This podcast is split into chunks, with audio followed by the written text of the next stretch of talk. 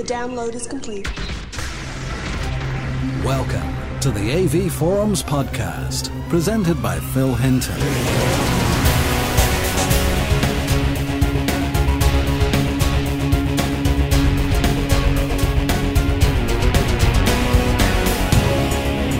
Hello and welcome to December's Home Cinema podcast.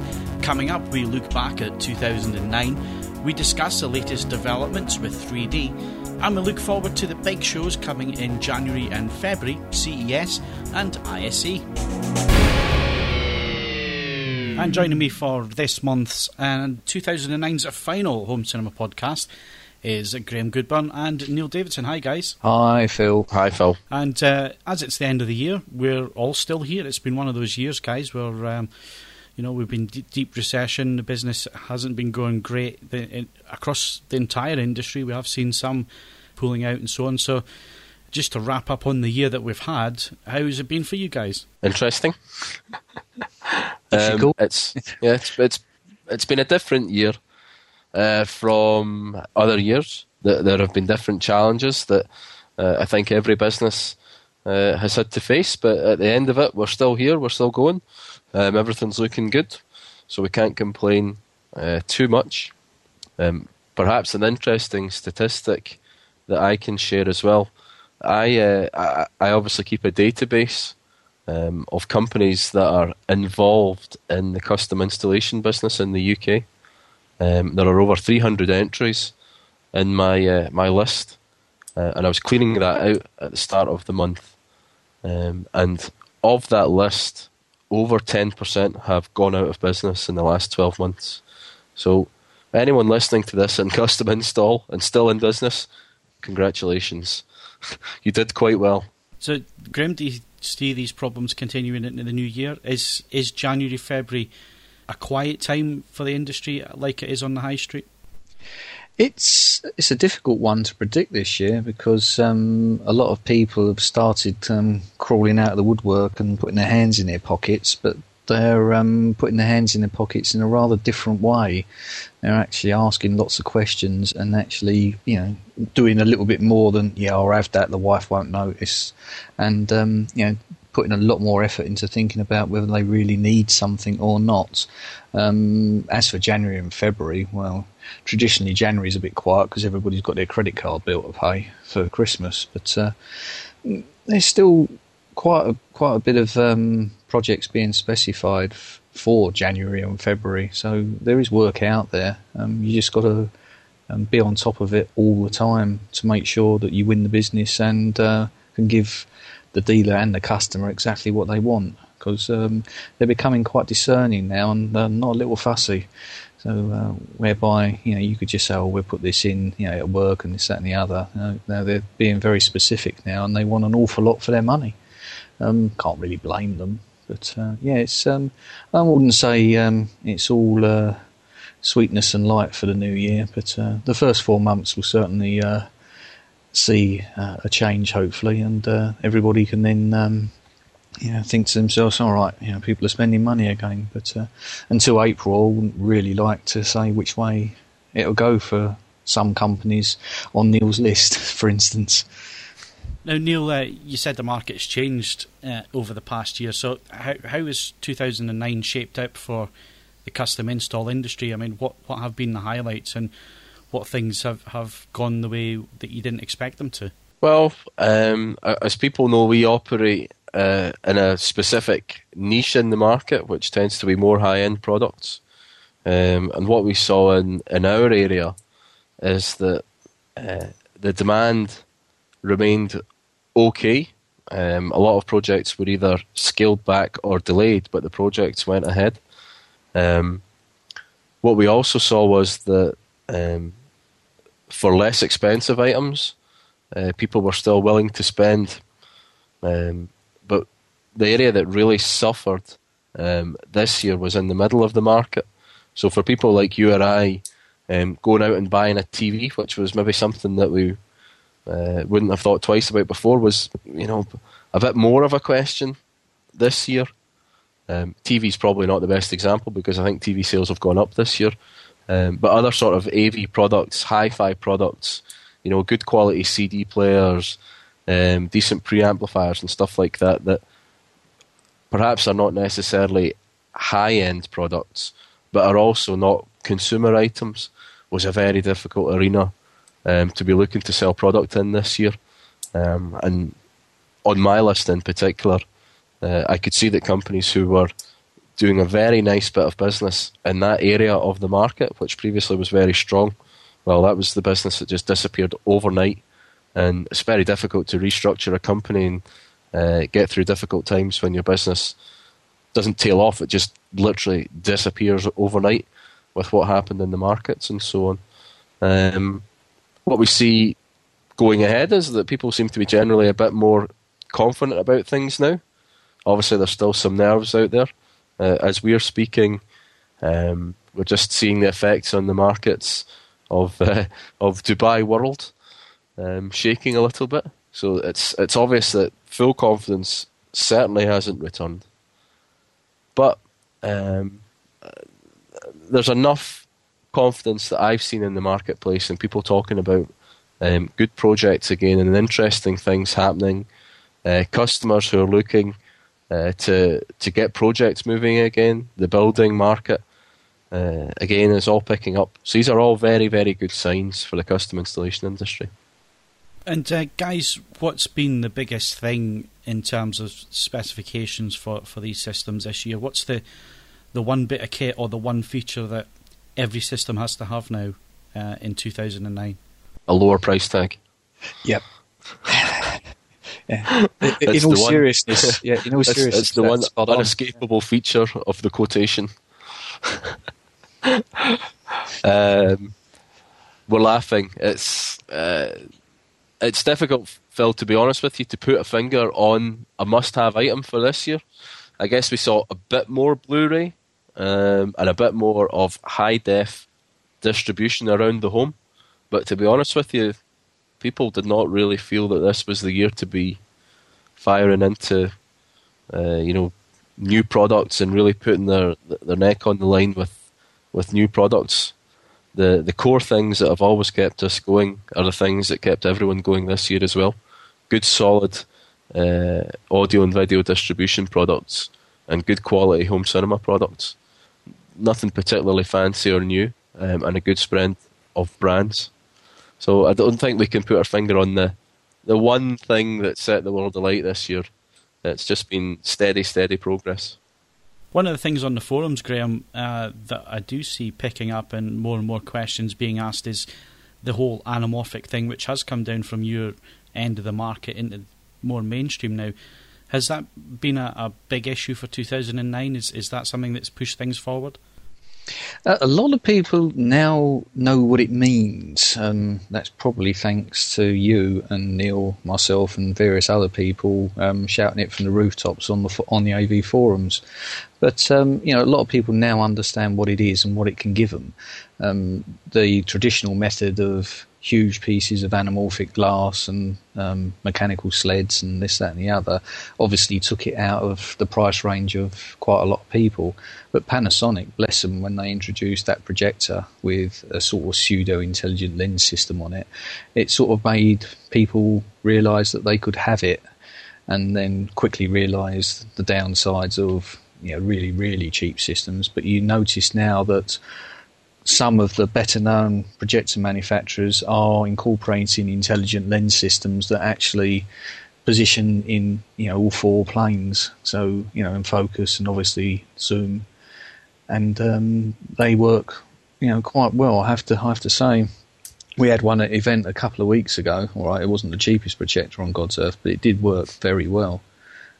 It's certainly opened up the market for people that traditionally would have had to go down 10K sort of thing for anamorphic lenses and stuff, and it's brought it down to the masses, should we say. And screens, obviously. People are getting the hang of the screens, and if they want side masking, that business is slowly dawning on the consumer as well. So there's an interesting few months ahead. Most of the systems that I tend to get involved in spec have an anamorphic system as standard.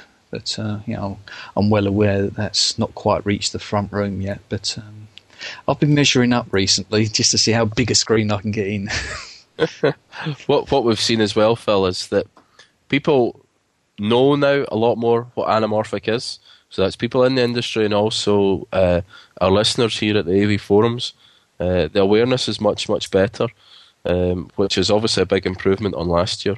But probably the truth of the matter is that we've moved from the stage of no one considers it to now people are starting to consider it and perhaps are intrigued or nervous or anything like that about how to actually go ahead and do it. So I think that perhaps this year we will see the next step in the development where people actually get confident enough to take the plunge.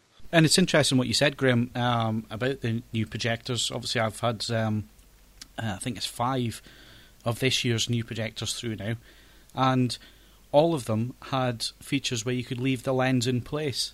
Now, that's something that we haven't seen in the past. So obviously, manufacturers are starting to think about maybe not everybody can afford a sled to move in and out, so they're now introducing these features. How viable do you see those features?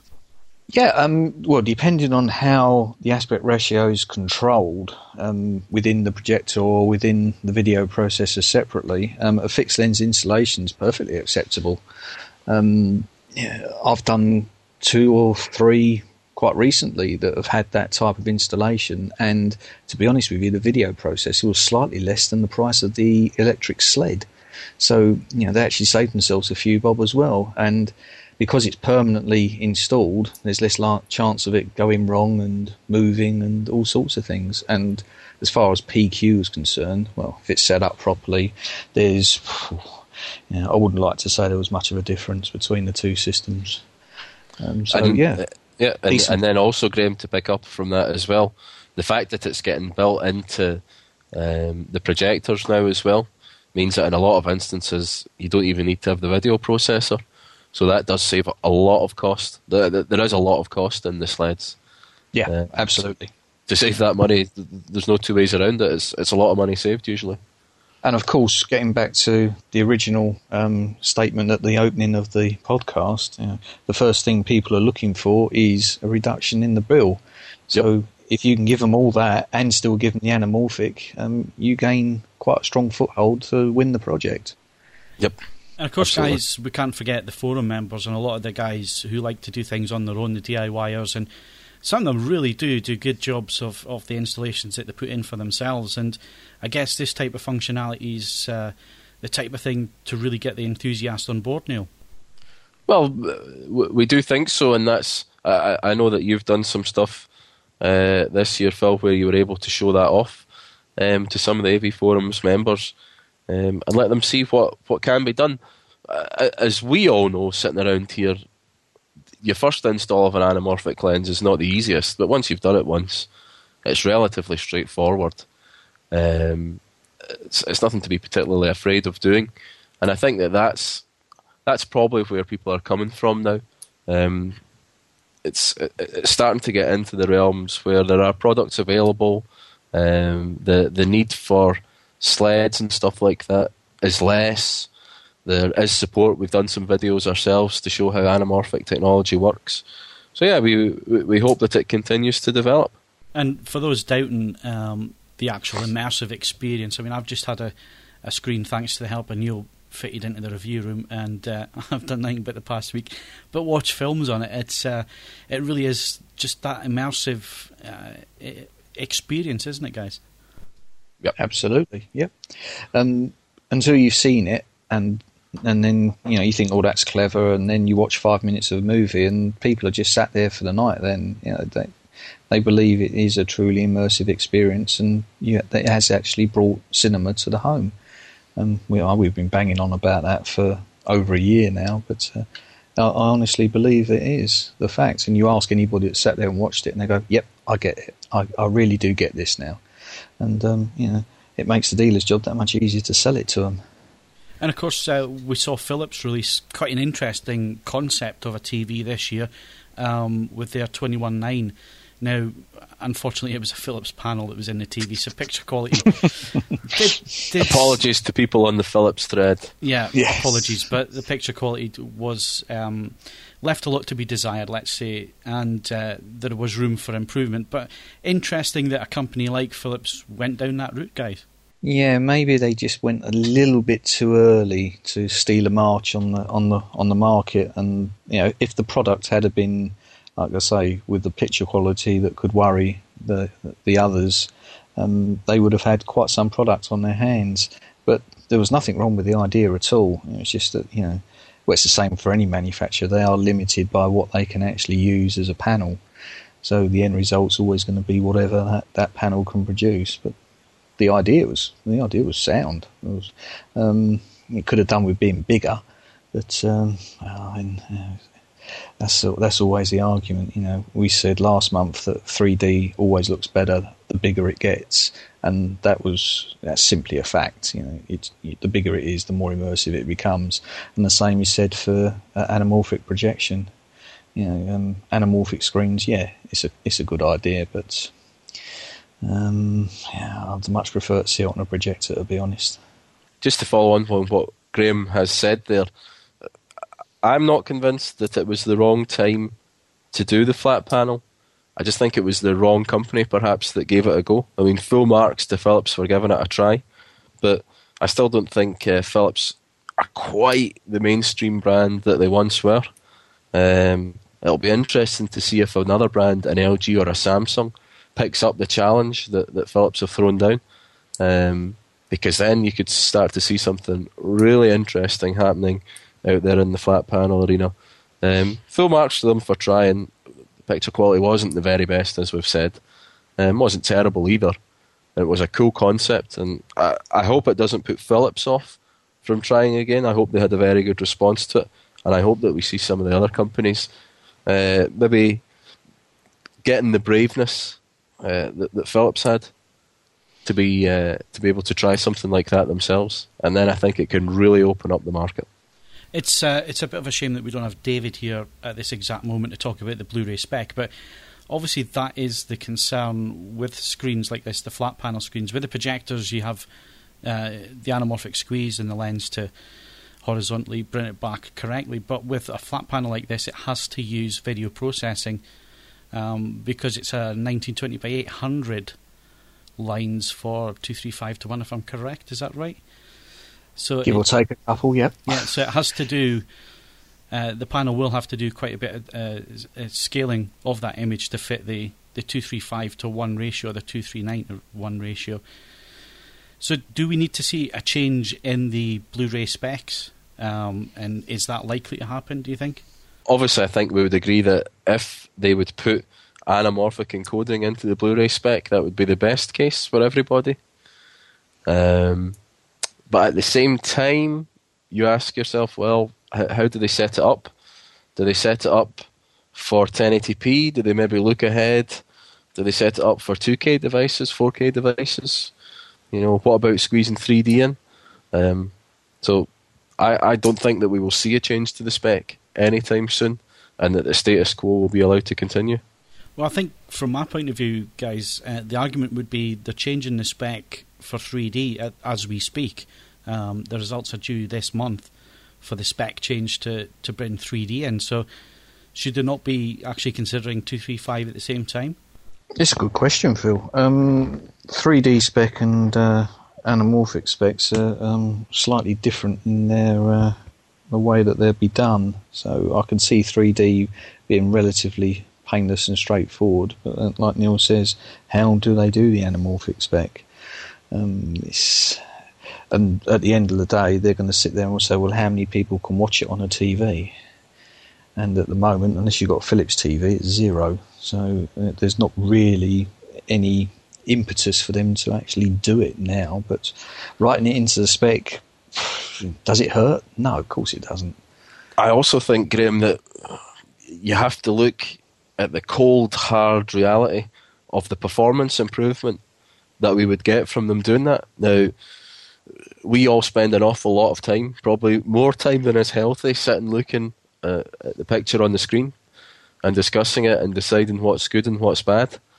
I have to say I already find myself at the point where with very good quality scaling, I don't get distracted by the fact that it's being scaled. It just simply doesn't enter my psyche when I'm watching the image. That's scaled, oh man, I'm losing 33% of the resolution that I could have had there. And if that's me as someone who's supposed to know about these things, you think about most people just watching it and wanting to have a good picture. Is it really going to help them that much to have that change in the spec? Probably not, to be honest with you. So I guess they're just looking at it, well, if it's not going to make that big a difference, then why change it? And 3D clearly is a different thing because it's just a complete sea change. You need to have new hardware and all that type of stuff to make it work. Yep, agree completely. Yep. Nobody actually does bad scaling these days, or at least not that I've seen recently. So, put a little bit of money into one of the 2 or 3 chipsets that have quite some reputation these days. Stick it in the screen and sell a few. It was interesting that there was a conversation with some other guys dotted around the industry, and they all turned around together and said, wonder what would have happened if Pioneer had been brave enough to launch their anamorphic widescreen. They certainly had one in the wings, as I'm sure do Samsung, LG and a whole heap of others. And just, mind you, it's all a bit late for that, but I can't help thinking what if, because they would have had the picture quality. And you never know. It might have actually sold a few screens and got off the stay of execution. But you'd have to ask someone at Pioneer how close they really were. But I have the feeling that it wasn't a million miles away. Well, it's funny that you mentioned that, Graham, because 2 years ago now at CES, I was lucky enough to see their contrast concept TV, which was basically an 8th generation panel which was being driven by different electronics, and it produced infinite black levels, and we are talking about infinite black levels. You were sitting in a demo room, and the demo sequence went through once on 3 screens, and then on the second time, all of a sudden this 4th screen suddenly appeared hanging in midair. It really was that type of wow moment, which we haven't seen since, to be honest, from anybody, and sadly that's now not going to come into production, but is that the direction that maybe Panasonic can take things? There's now been confirmation from Pioneer that everything that they held has been sold over to Panasonic. It happened in May. It's now been officially announced in Japan, so should we cross our fingers? A cynic could turn around and say Panasonic knew all along that they were going to clean up the best bits of those that have exited the industry, because they went ahead and built a brand new plasma plant. And they obviously knew a thing or two, and I would almost guarantee that they've made the plant so the glass can be made in that particular format and not just 16:9 with very little waste, which is the whole point of the actual formats. 16:9 came around purely and simply because that was the size of glass and it cut up and made very little wastage. And I'll guarantee that they've built the factory so they can do 235. And, I can't see it being that long. It probably would have come out before Christmas if we hadn't have had a recession. But anyway, see, August, September time, see what happens. Okay, well, we're just going to take a quick short break and we'll be back in a few seconds to discuss 3D. The highest definition. I got you the big screen TV. And THX quality sound that would make George Lucas cream in his pants. This is the AV Forums podcast. So we're back again, and I said we're going to talk about 3D, and that's exactly what we're going to do. Yes, we did discuss it last month, but as always, in the world of new technology, things are moving very quickly, and there's been a few new announcements this month. And of course, CES starts in less than 5 weeks. So Neil, just to kick off the whole 3D thing, you mentioned last month you were going to be running a demonstration of projection using 3D technology. How did that go, and what were your thoughts afterwards? The demonstrations went extremely well for us, Phil. The feedback from everyone that came along was pretty impressive. If I just read a quote that we actually have from one of the people who came along, the 2D content shown was flawless and quite breathtaking at times too. With the introduction of 3D content into our homes next year, this system could change the way we experience films forever. So I apologise if it's slightly hyperbolic, but this was the response that we were getting from the custom installers who came along to see the demonstration. And I think that is very interesting for all of us.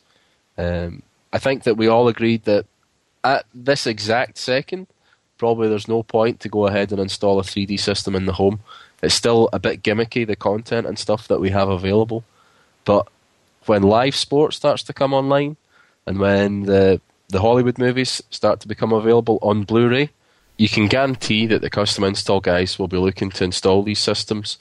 And where the custom install guys go, well, 6 to 12 months later, everyone else is going to be going as well. So I think it bodes extremely well for the future of 3D.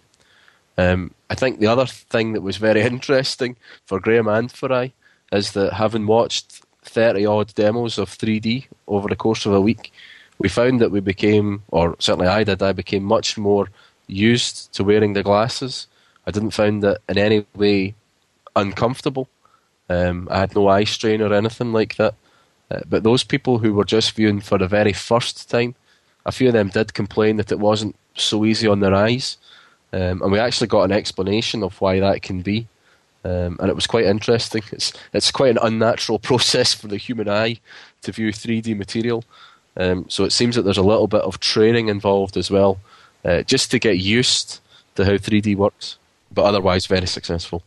Well, it's interesting that you raised that point, because James Cameron this week, in an interview I saw him on, I think it was CBS. It was one of these ones that was posted up to the interweb, as they are. And what James Cameron was saying was that his goal has been over the last few years is to get people away from the point of, do I have to wear the glasses, to the point of saying, do I get to wear the glasses? And it's interesting that you say that after watching for an extended period, that you got used to it. Absolutely. There was no doubt about it. It's not so much wearing the glasses, because people have seen photographs of me. I wear glasses the whole time, so I'm quite used to that experience. It's more the comfort level that you get, and after a while, you don't really think to yourself, "Oh, I'm watching 3D here. Isn't that hilarious?" It's just you get more used to the content and the way that it's presented to you, and you don't get that eye strain or anything. It was very interesting to me to see that you can become so used to it like that. And Graham, it's been interesting. I don't know if you've seen the threads on AV Forums, but Panasonic are doing their full HD 3D roadshow at the minute and going around all these retail outlets, you know, the big shopping malls and that kind of thing, and showing people a 103-inch plasma with the same demo material that we saw earlier in the year. And it's quite interesting, the comments that are coming out seem to be mixed between people. Some people thinking that the Avatar, which is very laid-back 3D effect, was disappointing, but they really liked the Olympics footage where things were flying out the screen at them. Is there a danger that people are going to get the wrong idea or have preconceptions of what 3D should be and then be disappointed by what they actually get to see in the cinema or eventually in the home? I think what you've just said is entirely spot on. For a short demo, people expect to see things flying out of the screen and be immediately impressed and wowed. But what I noticed at Neil's event was that after watching it for nearly 8 hours, the only clip that I wanted to come back on again was the actual live action. You know, they had a safari on the Serengeti or somewhere like that, and that was watchable time and time again, and it didn't have any of the shock and awe, you know, spears coming out at you and all sorts of things. And I personally think that James Cameron's film will be more enjoyable, especially over the length of time of a full movie. Demos are completely different, and you know, people can see this, that, and the other, but people that sat there and watched the Africa scene that was live action with lions and tigers and people driving jeeps across the plains, they all turned around and said, now I get the point of 3D. That was pleasing. So guys, Sony are obviously saying that half of their TVs by 2013 are going to be 3D ready. And Sky have announced that 3D TV football, the Premier League, should start in 2010 on their high-definition system. So lots of things about polarised glasses and shutter glasses and so on. So, guys, are we heading for a format war? Nope. Absolutely no way at all. No way at all. It's something that we've been hearing for ages now, Phil, and I try and go out of my way to explain to people that they shouldn't be nervous about that. There are, at this minute in time, competing ways of doing 3D. Now, the reason that there are competing ways of doing 3D is because each of these methods comes with its own advantages and disadvantages. Now, what we have to remember is that the goal of any 3D system is to deliver a picture between the left eye and the right eye that is slightly different so that we can get the 3D effect.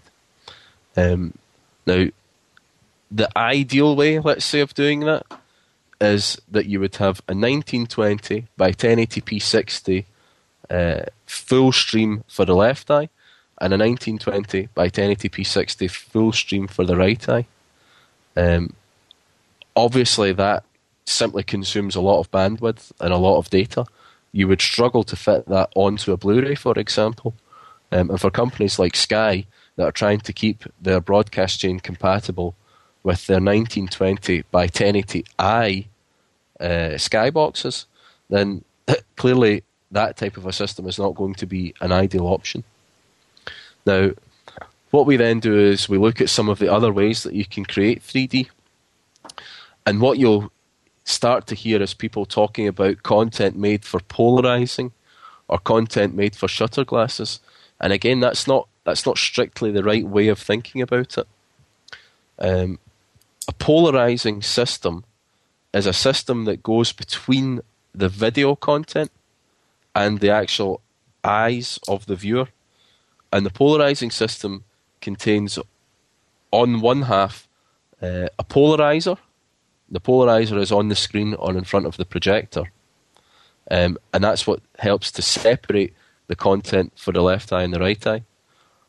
On the other side, you have to have the polarizing glasses, and typically one is horizontally polarized and one is vertically polarized, so that you only see the correct content in each eye. Now, that's the physical aspect of it. Beneath that, there is different ways of creating the actual 3D video stream itself. And there are different ways of showing that 3D video stream on the screen before it gets affected by the polarizer or the shutter glasses. Now, a better way for people to consider this would be to think of it really, really just like standard def and HD. So we know that we have 576i standard def material, and we have 1080i HD material, and we have 1080p HD material, and 1080p24, and all of these other different things. But in the main, it doesn't really matter, because what happens is that our TV or projector is generally smart enough to be able to take that video stream, do some video processing to it, to get it up to the resolution and the frame rate that actually is going to get shown out in the real world. And that is exactly the same as what's going to happen for 3D. Everyone is going to have to buy a new TV if they want to watch 3D TV. That's a simple fact. And what that means is that if you choose to buy a TV that uses a polarizing system, it will be designed with video processing so that all of these different formats can be presented properly. At the same time, if you prefer to use a shutter glass system, and I personally, for example, much prefer shutter glass systems, then the TV needs to do a different type of video processing before that content gets displayed on the screen. Now, of course, there is some technical difficulty for the manufacturer of the TV to do this, but for us as consumers, That's not what we should be getting concerned about. That's not a panic. That's not a worry. That's not a reason to stop or do anything. That's not a format war. It's just video processing. So, Neil, having explained all of that, is there a likelihood that the consumer is going to be confused? I mean, obviously, we're confused already. Certainly, I've learned something this afternoon regarding the 3D systems for TV. So, we see the bad sales advice already on the high streets, and we see enthusiasts getting wound up the wrong way with things. Is there a real likelihood that we're going to get a lot of misinformation and a lot of misunderstanding? I think it's unfortunate that we're moving now into such a technical area that it's simply inevitable that there is going to be real bad advice out there. Now, we ourselves have a lot of discussions about 3D to understand where the technology is coming from. And this has been an interesting topic for us to discuss, because I can tell you that everybody that I speak to has those same confusions and concerns about choosing the wrong, and let's say in inverted commas, format for 3D. And that is really something that's going to be a problem for 3D as it gets adopted. And if I was someone who was looking to establish 3D broadcasting, that's the first thing that I would be looking to reassure people about, that there is no format war. You simply choose the display and the technology that fits your budget. That's what it's going to come down to at the end of the day, what fits your wallet. And you sit back and you enjoy the quality of 3D that you can buy for your money. No need to panic about anything else. That's the only thing you need to decide. And that's no different than buying any other TV at this minute in time. But, well, unfortunately, as we know, this whole confusion about LED TVs, or we even still hear the classic plasma needs regassing. Almost unbelievably, you still hear that. I honestly don't know what more we can do to educate people, but we just keep pushing away and trying. But that's what it's going to come down to now. It's pure education. So AV Forums, podcast listeners, please go out and tell everyone, don't worry about a format war. It's not going to happen. But I guess the other thing that kind of confuses people is when you hear companies like Panasonic saying that they are going to standardise 3D. Now, what they mean there is that they're trying to get a standard so everybody puts films onto Blu-ray the same way in terms of 3D. That's how I understand it. I guess that's how you guys understand it as well. Yep, absolutely. Mm-hmm. And I completely approve of that. That's very important, because the less variations, the less video processing headaches there are to take care of. So it's just as simple as that. If everyone does it the same way, then that's great. It means that you can design a video processor that works either for shutter glasses or for polarizing, instead of the current method, which will be, well, we have to handle it quite a lot of different ways, dependent on how it's stored on the disc. So absolutely standardize on the way that video stream itself is stored on the disc. But that, again, is an abstraction from the actual consumer themselves. No one I know, for example, plugs their Blu-ray player straight into their eyeballs to watch the, but really that's what we're talking about, to watch the bits as they come flying off there. It has to go into a video processor to get converted into something meaningful for us. And the 3D is just exactly the same. We've talked about the technical side of 3D, and just before we wrap up on this part of the podcast, I guess it all comes down to content, guys, and we've already discussed the Panasonic demonstrations going on in the shopping centres, and some of the demonstrations that we've seen from manufacturers, and also demonstrations you guys have done yourselves. Content's going to be a major issue. So do you think 2010 is the year that we're going to start to see quality content, or do you think there's still going to be quite a bit of this in-your-face demonstration-type material that we have to get past before we get to what 3D's maybe capable of? I think you're going to get an awful lot of demonstration material to wow the people for the first 10 or so minutes, and then hopefully we'll get the quality material that we've witnessed that you could watch for hours on end and it just looks really natural. I prefer that, Gaming aside, which is a whole different subject in its own right, stuff you'd normally watch on TV needs to be natural, just more depth and, you know, realism. There's no need to throw buckets of water over the audience and stuff like that. There really isn't. Yep, for me also, it's unfortunate that probably most people, what they'll get to see, and well, I can hold my hands up, I'm guilty of this as well, is some real whiz-bang globes coming out of the screen and, you know, fish swimming past your face and all this type of stuff. But as soon as people get to see the football, for example, 10 minutes watching the football in 3D, you'll go, yep, I get it. When can I have this in my house, please? Because it's just so obviously better than watching it in 2D. And it's the same with documentaries, all that type of stuff. God help us, I'm sure even EastEnders will be better in 3D than 2D. I doubt that. I really, really doubt that. But as soon as you start to see that real stuff that people are familiar with, that's the point I think I'm trying to make. Yes. Real stuff that people are familiar with, documentaries and sport in particular, then it's just an absolute no-brainer. It's so much better. Yeah, so you will get at the beginning the shock and awe type programming, but hopefully, you know, everybody will soon become tired of that and just demand normal, natural stuff. And for that, it really does look very nice indeed. Okay, so that wraps up our conversation on 3D for this month. And obviously the big stories there were Sony and Sky. So we're going to move on when we come back in a couple of seconds. Contact the AV Forums podcast. Email podcast@avforums.com. You're listening to the AV Forums podcast. It is the December podcast. It's the last one of the year. And we're looking forward to CES, which is in 5 weeks' time.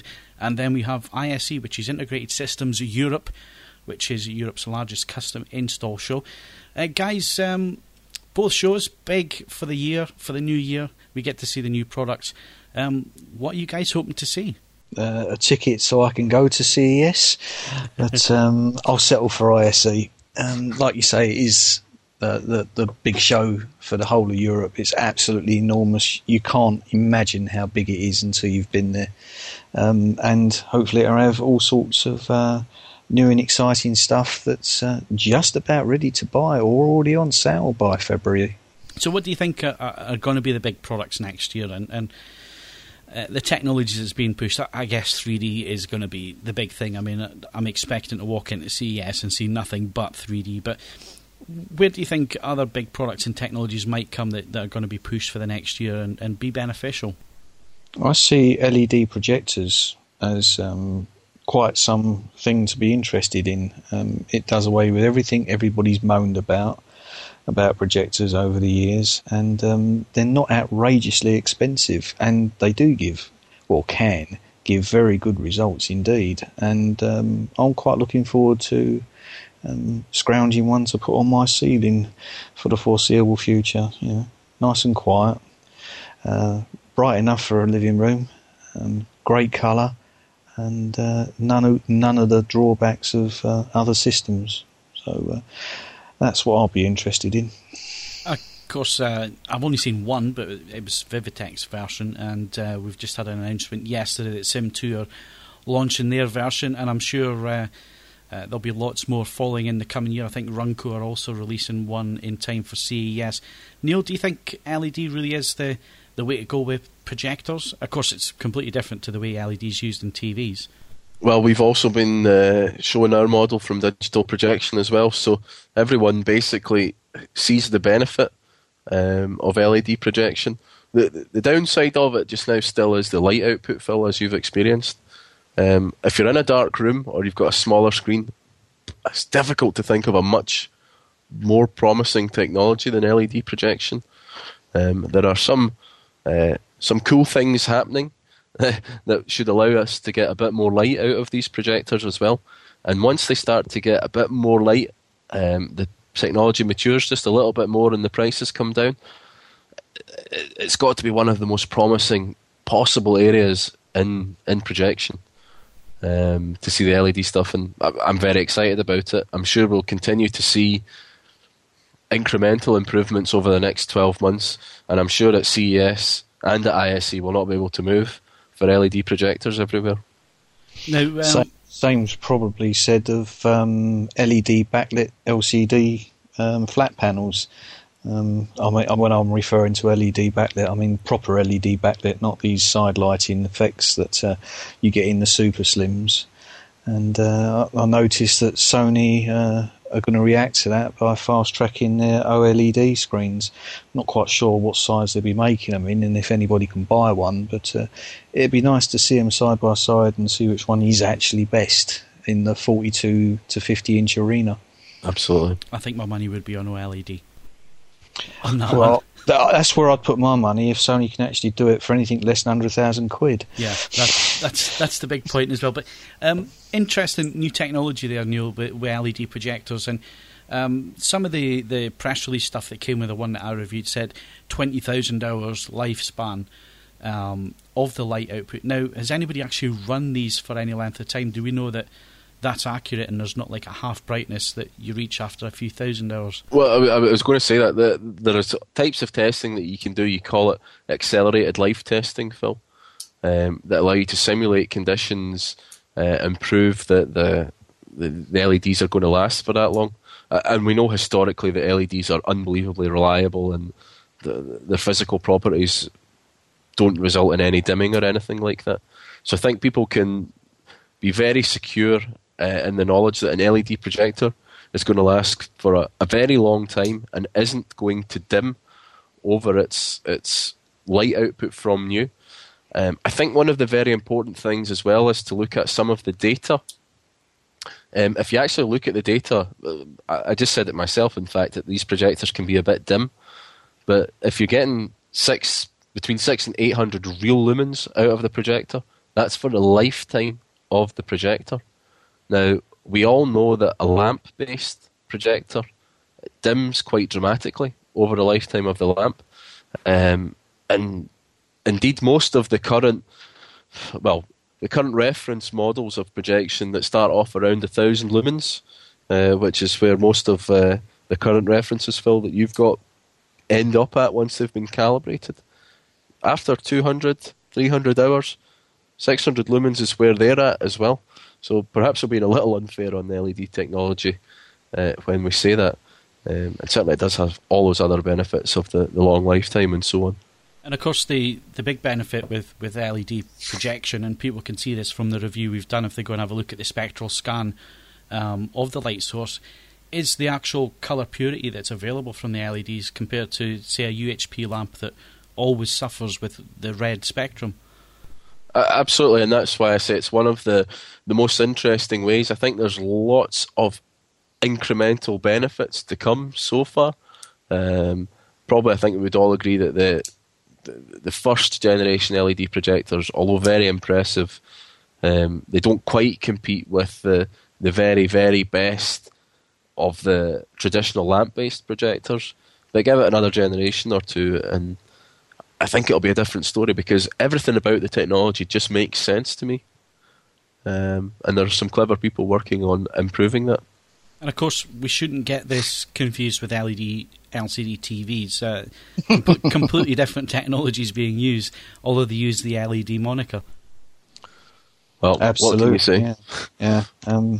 There's been quite a few manufacturers having to rewrite their adverts, and we get it all the time. People ring up and said, I've just bought an LED TV. No, sir, you have an LCD TV with backlighting, and if it's a super slim, it's not even backlighting, it's edge lighting, which apart from if you really need the super slim, I don't think that's going to any friends on picture quality. But proper LED backlighting does look nice on an LCD screen. But yeah, a plasma boy at heart, and a plasma boy I'll probably stay until something looks better, which probably means OLED. Now, here's an interesting thing, guys. We've heard it for years now that plasma's dead and plasma's going to be the technology that disappears, but is it in fact going to be the traditional LCD TV that dies before plasma ever does? It's a very good question, Phil, and I, for one, have said before that I can see that as a possibility. Plasma will remain and OLED will take over from LCD. The reason why things have slowed and stalled is because of the worldwide recession. If we hadn't have had that, we might have the answer by now. But, well, we shall see. But if I was a betting man, which I'm not, I'll see plasma going on for another 3 to 5 years and OLED finally catching up, and then, well, the consumer will buy whichever one wins. And, Neil, it could be said that CCFL is on its last legs for 2010. Do you see everybody moving over to this LED backlighting? Yeah, I think so. There's quite a lot of incentives for the manufacturers as well to move over with the new energy ratings in California and all that type of stuff. Probably you'll see CCFL hanging around in supermarket special models for a while yet, but as a technology, it's kind of been there, done that, and everyone's moving on to better things now, hopefully. And talking about light sources, something that we've had for the last couple of years was always laser, and using laser lights, especially for projection. Has that turned out to be a red herring, do you think? Yeah, in a word. Yeah, I must admit, I've not really bothered to read too much into it because I couldn't really see it becoming mainstream. I agree with Neil. It's maybe not so much of a red herring, but yeah, it's just I can't see it happening anytime soon at the price level that we want. And I guess just to wrap up on our look forward to 2010, OLED, it was quite depressing this year at IFA that only one manufacturer were showing their version of the technology, and is it a case of that was just the recession that did that? Do you think we're going to see a big push at CES and ISE for the new OLED or OLED screens? I think it might be a bit early. CES, I mean, all right, so CES is an absolutely enormous show, so I'm sure there'll be OLED screens there. ISE, we might see something else which is more affordable for the European market. But you know, like I said, I want to see a 50-inch OLED screen at around $3,000 or $4,000, and then everybody will sit up and pay attention. Yep. I have to say I probably agree with you, Graham, that it's too early still. If it was going to happen so quickly, we would have seen all the rumours about it and everything. If someone can conjure up a reasonable money, and I think for reasonable money we would say below $20,000 at this minute in time, 42 or 50 inch LED TV, would be hearing stuff about it, and we just don't, which is just going to prove the difficulties of that technology.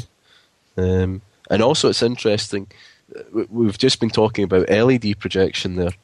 What is it that we're talking about, lifetimes for the blue LED and an OLED display? 10,000 hours, something like that. It's a lot of money to spend on something that's going to run out after that amount of time. You just take it down to your local BOC garage and get it regassed, mate, like you do your plasmas. And before anybody asks, I am joking.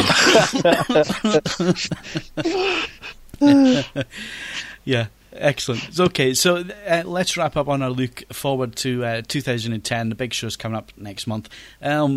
We're talking about display technologies. It seems to be that this is the area of the market where things seem to be moving the fastest. Guys, what's happened with the sound side of things? Have we reached the point now that because we've got Dolby True HD and DTS Master Audio that there isn't much further to go with the sound side of things? Well, I think it's sensory overload eventually, isn't it? I mean, everybody's bombarded with Dolby and DTS, and then they go Dolby HD and DTS Master. What other technology do you want? How much better will it sound in the average home, or even mid-priced home cinemas? You could make ordinary DTS and Dolby sound pretty damn good, as you both know. True HD and DTS Master, well, it depends how they're mixed, whether they're better or the same or minimal differences. where do they go? They'll have to, Dolby and DTS will have to generate excitement about something, but I'm not quite sure what it'll be. And if it involves more speakers, we're back to the conversation we had last month, who the hell is going to buy it? You know, high-end cinemas and home cinemas, yeah, certainly. Anything else? Almost no. Not, you know, certainly not. Yeah, I mean, Graham's hit the nail on the head there exactly for me. To be frank, most speakers that are out there, so speakers specifically, are already struggling with the resolution that can be had off normal DVDs. If you hear a well-designed high-end sound system, there's still so much to be offered by the so-called legacy formats. If you hear a well-designed sound system with the new HD material, well, okay, it sounds even better. There's a clarity and stuff like that. But then you start to look at the whole talk of, well, let's add another 4 presence speakers and all this type of stuff. And to be honest with you, one of the single worst demos that I've sat through was the Odyssey demo at CES this year. Was appalling. It was absolutely dire demo of the new Odyssey presence channels and all that type of stuff. I simply couldn't understand why they were even showing it, to be honest with you. And if people just think that strapping another couple of speakers above their TV is state-of-the-art high-end sound, then God help us all. I would much, much rather see greater awareness of room issues and stuff like that, which, in fairness, I think we are starting to see now. There's a lot more discussion about it on the forum, because most people's systems, frankly, are operating at 30%, 40% of what they could be for the sake of a bit of calibration and a little bit of very discrete acoustical treatment. And I think that that is the biggest challenge, in fact, for the big audio companies as well. For me this year, looking ahead, there's not one thing that I'm looking forward to seeing in a new receiver, for example, that I can't already go out and buy right now. There's no single feature that I simply wished existed that I couldn't go out and buy right now. So it's tricky. It's tricky to see anything super exciting in that area. There are new developments in speaker technology that I think are quite interesting, but, well, unfortunately those developments cost a lot of money, and you're not going to see those developments hitting the general market anytime soon. They're going to remain the preserve of super high-end speakers, but at least it's new stuff, it's cool stuff, it's different, and I'm pretty excited about that at least there is some change in speaker technology. That's something to get excited about. I noticed also with speaker technology that we're finally beginning to see a really high quality in-wall solution that sounds as good as your traditional 18-inch deep speaker box, floor standing speaker. And there could be quite some business there, because the wife wants her floor space back, and the bloke wants all the latest toys, and he wants it to sound as good or better than what he had. And that's got some quite interesting technology. Like Neil said, it's not exactly at the bottom end of the market, but it's not outrageously expensive either. So we'll see what happens there. It's one of the things, I'm sure, if Graham or I was to make it over to CES, the place that we would look for would be the high-end show, or this show, as you will see written down. But having experience like the Munich show and stuff like that, I come away from those type of shows just shaking my head. It's just the same. It's the same stuff that's been shown for 50 years. The same big box speakers, the same funny horns. Oh wow, valves are making a comeback. Vinyl's making a comeback. It's like, come on, guys. Come on, there must be something more to it than this. I can tell you that right now, in stereo, the biggest thing that's happening in stereo is vinyl. Can you believe that? Vinyl is the biggest thing in stereo. Sales of vinyl last year leapt massively. it's just unbelievable that that's happening. I don't understand it, to be honest with you. That we all suddenly get old and put on our cardigans and sit back with our pipes and decide that the march of technology was not for us. Who knows? Who knows? Okay, maybe I'm on my own there. I apologise if you're a vinyl lover. Yeah, send your hate mail to Neil Davidson. Okay, so let's wrap it up there, guys. It's been a bumper edition for the December podcast because January is a sellout for us. Obviously, we've got CES coming up.